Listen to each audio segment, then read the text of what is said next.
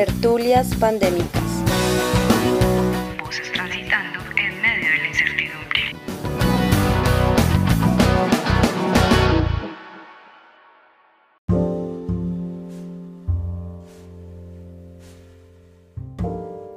Hola, les damos la bienvenida a Tertulias Pandémicas, Voces Transitando en medio de la incertidumbre.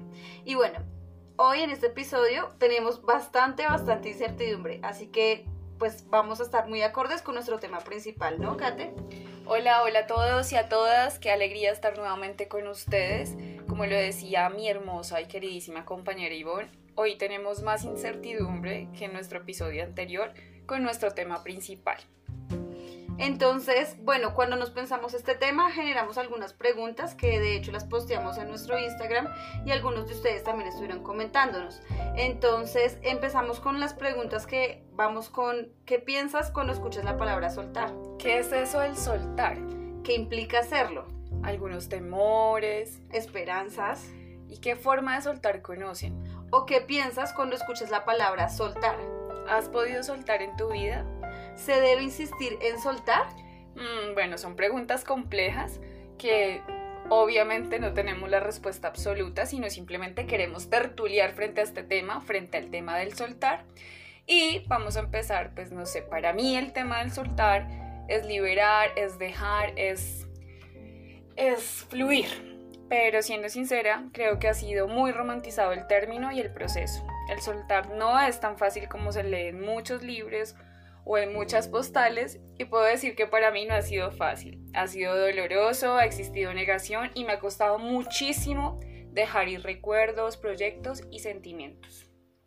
Bueno, por otro lado, cuando nos pensamos este tema, yo decía que realmente ha sido algo que ha resonado muchísimo y bueno, les cuento que la primera vez que de manera consciente eh, sentí o viví el soltar fue cuando terminé de sustentar mi tesis del pregrado, porque recuerdo mucho que ese día, eh, mientras yo sustentaba, me estaban sonando mucho el teléfono y yo, pero ¿qué será la insistidera? Cuando logré contestar el teléfono, era una llamada sobre un trabajo que me había salido para ir a una zona rural del país y era como la decisión tienes que tomarla ya porque luego es, o sea, es ya sí o no. Y en ese instante con todo el miedo del mundo decidí soltar como mi vida en Bogotá, soltar mi familia, soltar mis amigos, soltar todo lo que había construido por más de 20 años y decir, bueno, vámonos. Y de, esa manera, pues fue como la primera vez que conscientemente dije, me voy a soltar a nuevas cosas, a nuevas experiencias y eso pues como en el término pues laboral.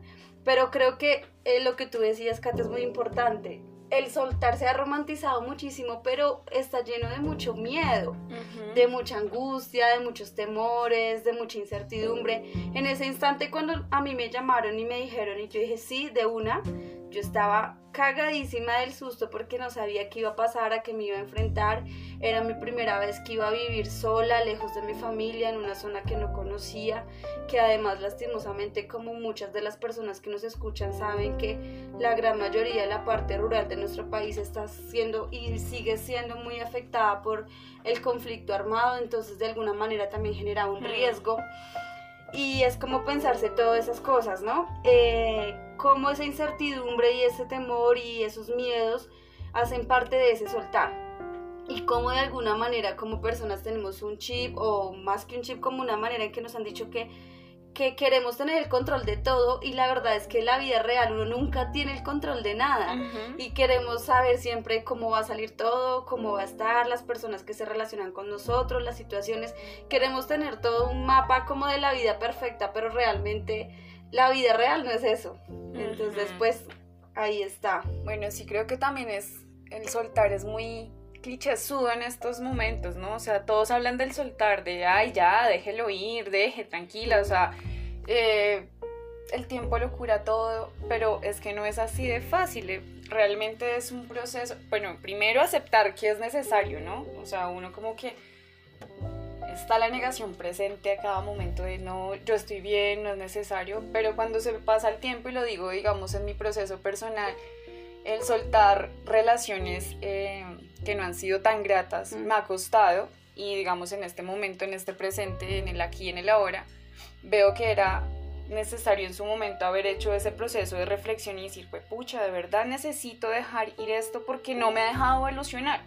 Lo mismo cuando uno se aferra a una idea de, no sé, el proyecto no se da como uno pensaba, entonces empiezan los sufrimientos, el autosabotaje, el latigazo que va y viene. Creo que también es cuestión de, de, de sentirnos, de pensarnos y de decir, ok, no todo es como lo dices tú, no todo lo podemos controlar, no todo se puede controlar, pero nos han criado bajo ese pensamiento de usted tiene el control de todo. Y no es verdad. Y ahora más en estos tiempos de pandemia, de ahí viene nuestro tema porque también se habló mucho del soltar en estos tiempos de soledades, como que uno empieza a encontrarse con todos sus ángeles y demonios y a darse cuenta que tiene que dejar ir o no puede avanzar.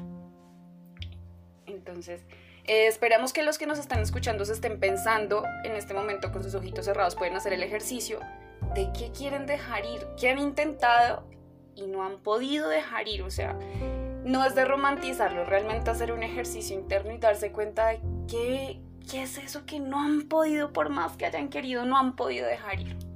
Y bueno, mientras hacemos como este ejercicio de qué es lo que podemos o queremos soltar, pero que por alguna situación no se ha dejado ir, eh, pues les comento a todos que varios compañeros y personas que nos escucharon han estado reflexionando también en torno al tema y nos han dejado algunas frases. Eh, uno de ellos me escribía como considero que el soltar es aferrarse a uno mismo. Y esa frase resonó muchísimo en mí porque yo decía, claro, tiene sentido. A veces uno se llena de cosas que no son uno y para poder volver a la esencia, volver a, lo que uno quiere, a la raíz, volver a lo que uno es como tal, debe soltar, debe soltar. Y uno a veces en función de generar eh, de pronto agrado o generar algún un lugar en algún espacio con alguna una aceptación. Una aceptación, esa es la palabra. Uno a veces en pro de, de, generar esas aceptaciones en diferentes espacios de la sociedad, uno deja de ser una sola, lo que uno es y la raíz. Y ahí es donde uno empieza a decir, pero espera, yo no era una persona así. Yo recuerdo que a mí me gustaba, eh, no sé, me gustaba muchísimo el reggaetón, pero, o me gustaba mucho bailar, pero resulta que donde yo me relaciono la gente no le gusta, entonces yo lo he dejado, pero ¿por qué lo he dejado? ¿Sí? Entonces, ¿cómo generar esas reflexiones del soltar, de cómo es fundamental generar una conciencia y no como, no, y algo que sí quiero que lo hablemos ahorita bien las dos, el soltar también se ha, estigmatizado o lo han visto como, como el importaculismo y tampoco se trata de eso porque yo creo que no hay nada más responsable y comprometido con, la, con el amor propio y con lo que uno quiere que soltar.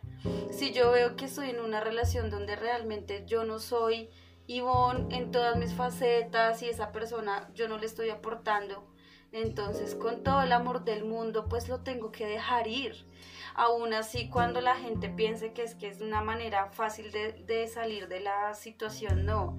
Al contrario, creo que es algo muy valiente, porque si tú te das cuenta, muchas relaciones se basan en, en relación a la costumbre, pero no al amor, ni, ni al querer construir, ni a compartir.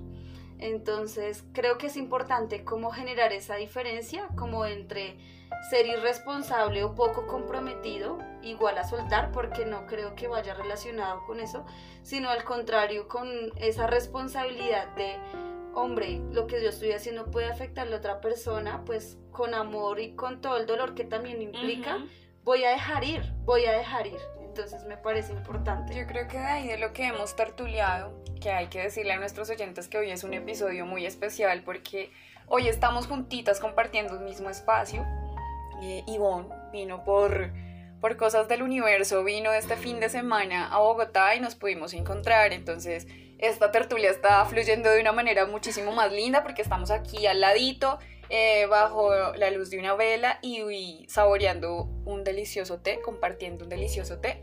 Entonces, yo creo que eh, en esto, en esto de, la, de la tertulia y el soltar, hay que ver que se sueltan personas, se sueltan eh, creencias. Creencias, se sueltan también patrones autodestructivos que tenemos internamente, ¿no?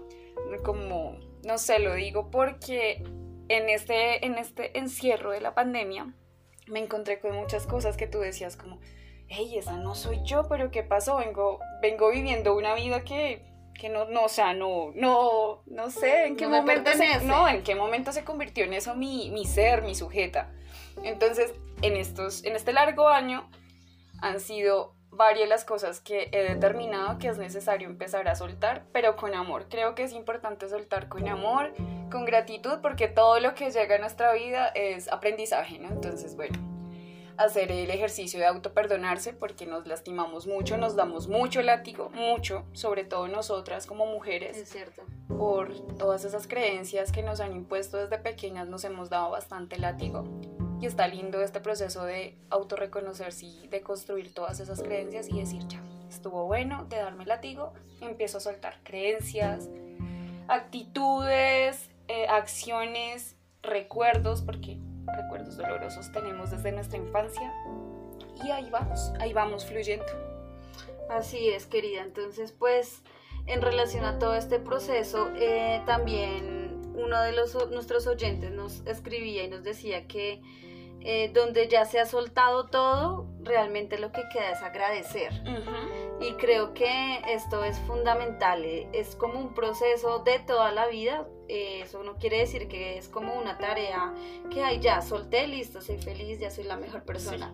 Creo que esto es como un ciclo, como más que un ciclo, es como un proceso que puede volver y repetirse, que puede volver a presentarse de pronto en otros en otro tiempo más adelante o que puede también revivir dolores del pasado, ¿no?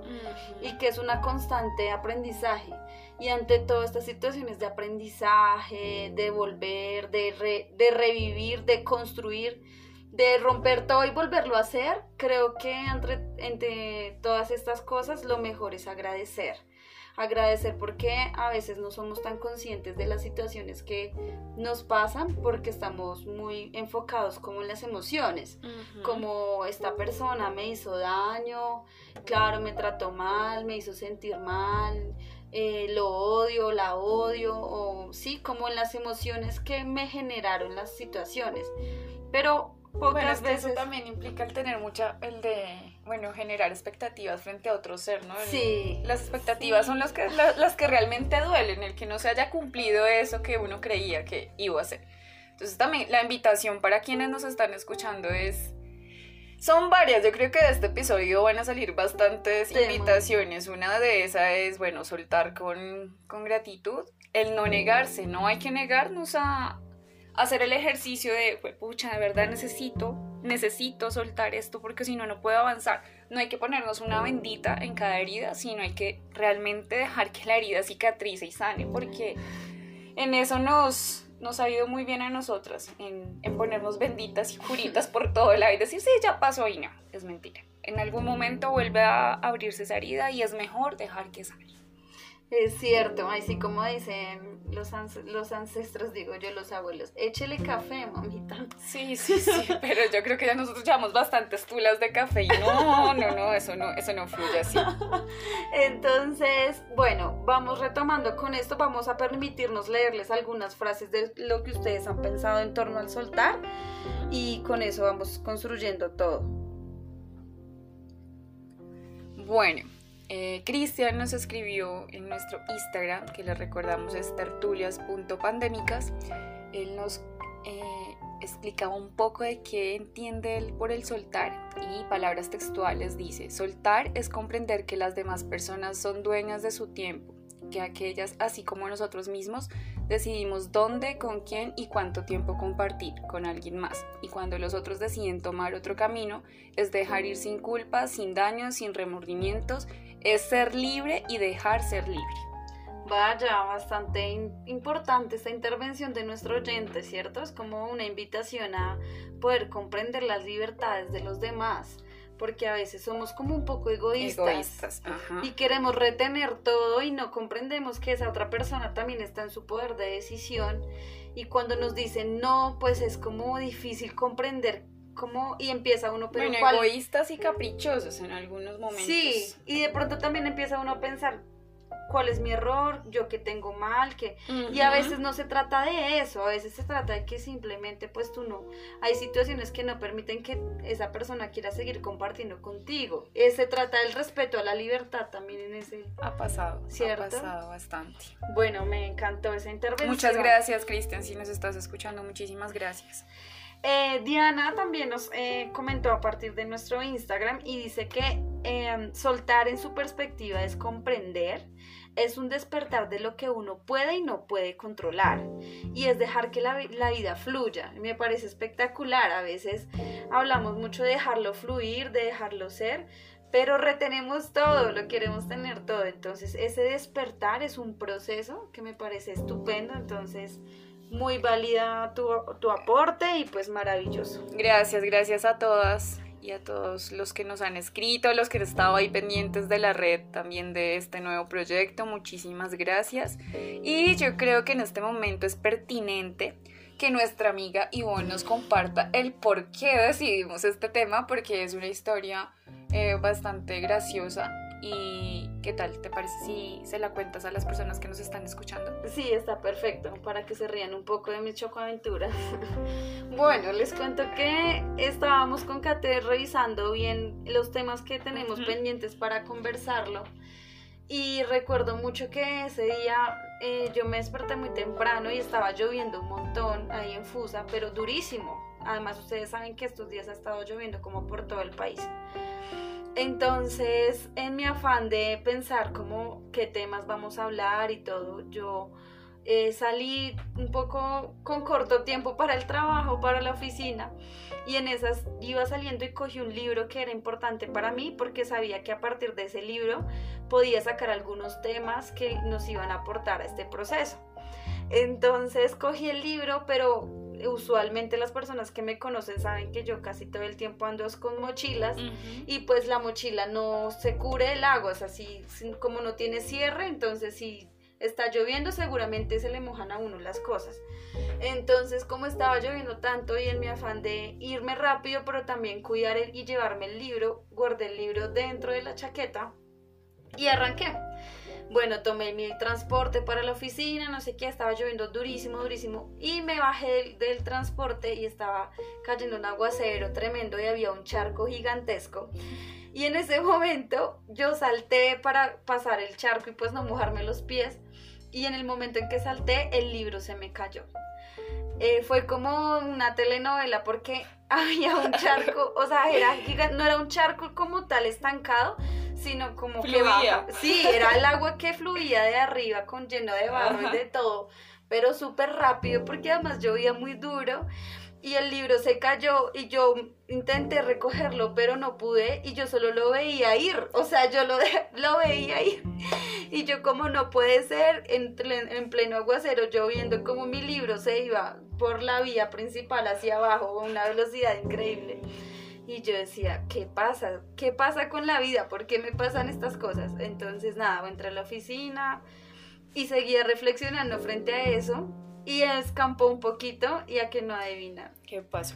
Decidí devolverme a buscar el libro porque yo dije, en algún momento tuvo que haber parado, el, o sea, tuvo que haberse quedado estancado el libro. Ajá. Entonces me, me devolví y parecía una loca por toda la principal de una de las vías importantes de Fusagasugá. Buscando el libro, efectivamente lo encontré, pueden creerlo, lo encontré. Creo que voy a tomarle una foto y Sería lo, voy a- bueno, y, sí, lo, sí. y lo compartimos, lo compartimos en, en el Instagram. Claro, el libro quedó vuelto nada, o sea, quedó completamente destrozado porque además pues el barro, el agua, todo. Y entonces yo me pensaba, ¿por qué no lo dejé ir? Ya el libro se fue, además el libro representaba como algunas cosas que me gustan mucho, pero también representaba personas. Entonces yo decía, bueno, la vida a veces me da estas lecciones de soltar, soltar objetos, soltar personas, soltar situaciones, y yo me aferro un montón como a no dejarlas ir, pero cuando uno, y es lo que he descubierto estos últimos días, que además este fin de semana que compartí en Bogotá, soltar es también aperturarse a nuevas personas, a nuevas experiencias, a nuevos libros, a nuevas cosas. Entonces, pues nada, ríanse ahí de mis chocoaventuras. eh, por eso decidimos como tan pronto pasó esto, le conté a Katy y le dije, no, tenemos que hablar del soltar porque creo que tengo temas delicados frente a eso. Y también es eso, ¿no? Aprender a, a interpretar las señales Mm. que nos da el universo, es que Sí. somos tercas, somos Sí, y no, y no es por ahí, y hágale, y bueno, hasta que uno se choca y se choca muchísimas veces con golpes muy duros y aún así tampoco aprende. Entonces eh, queda pendiente la tarea de subir la imagen del libro a ver cómo quedó. Sí, sí, les iremos mostrando. Entonces, bueno, para ir con- eh, concluyendo un poco, porque creemos importante que en cada episodio nos quedemos como con algunos elementos claves de conclusión y que no queden tantas ideas al aire, sino por lo general, pues que concretemos sobre lo que se habló. Entonces, pues concluimos lo siguiente. El soltar en la mayoría de casos es complejo, es doloroso, es angustiante, ya que nos aferramos a la costumbre, al imaginario de un ser o a idealizar un proyecto de vida. En pocas y trascendentales palabras, nos refugiamos en una zona de confort. El soltar es un acto de revolución que nos permite ser libres y dejar ser libres. Cuando te permites el proceso de soltar, florece tu esencia y vibras en sintonía con tu raíz. Pero es importante es resaltar que es doloroso, que el soltar no es fácil. Y con esto queremos concluir y dejarles a ustedes una pregunta que esperamos que la puedan responder en nuestras redes y es qué pasa cuando nos negamos el soltar situaciones o personas que nos roban paz y tranquilidad. Sí, me parece como importante cuestionarse ese tipo de situaciones. Entonces la idea de estos espacios es precisamente generar esa reflexión. Y bueno, esperamos que les haya encantado este episodio, que lo hayan disfrutado, que lo hayan interiorizado tanto como nosotras. Y vamos a empezar ahorita nuestro próximo episodio con un tema bomba, ¿no? Sí, un tema importante y trascendental también y es el amor romántico. ¿Qué pasa ahí con el amor romántico? ¿Qué pasa con nosotras y con ellos y con ellas y con todos los que habitamos este mundo y los que creemos en distintos tipos de relación con el otro?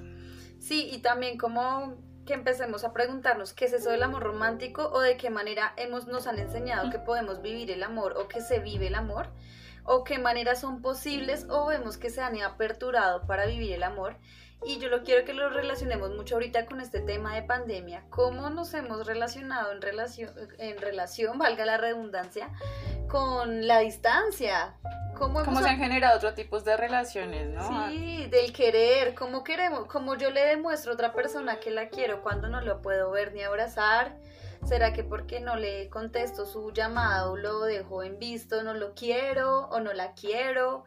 Entonces creo que este tema va a dar para muchas cosas. Bueno, también es importante desde nuestra posición el amor romántico como nos ha perjudicado a nosotras las mujeres, ¿no?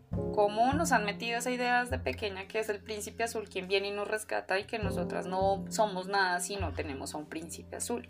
Entonces, ya dándole apertura a nuestro tercer episodio, así como lo hicieron con este, las y los invitamos a que participen con pues con este tema de el amor romántico. Recuerden que estamos en Instagram como tertulias.pandémicas, así que síganos, coméntenos, estamos muy contentas de saber qué piensan y de conocerlos a todos ustedes. Sí, recuerden que este es un proyecto en construcción y que queremos que todos hagan parte de él, que pues nos digan, nos den sus sugerencias, así como escucharon algunos audios y leyeron algunos mensajes eh, que recibimos a partir de nuestro primer episodio.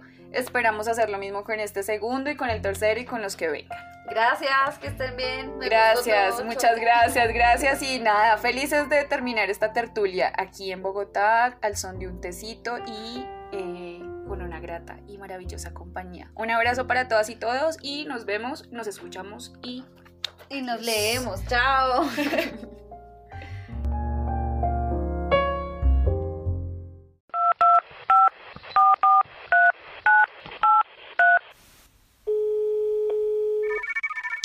Tertulias pandémicas.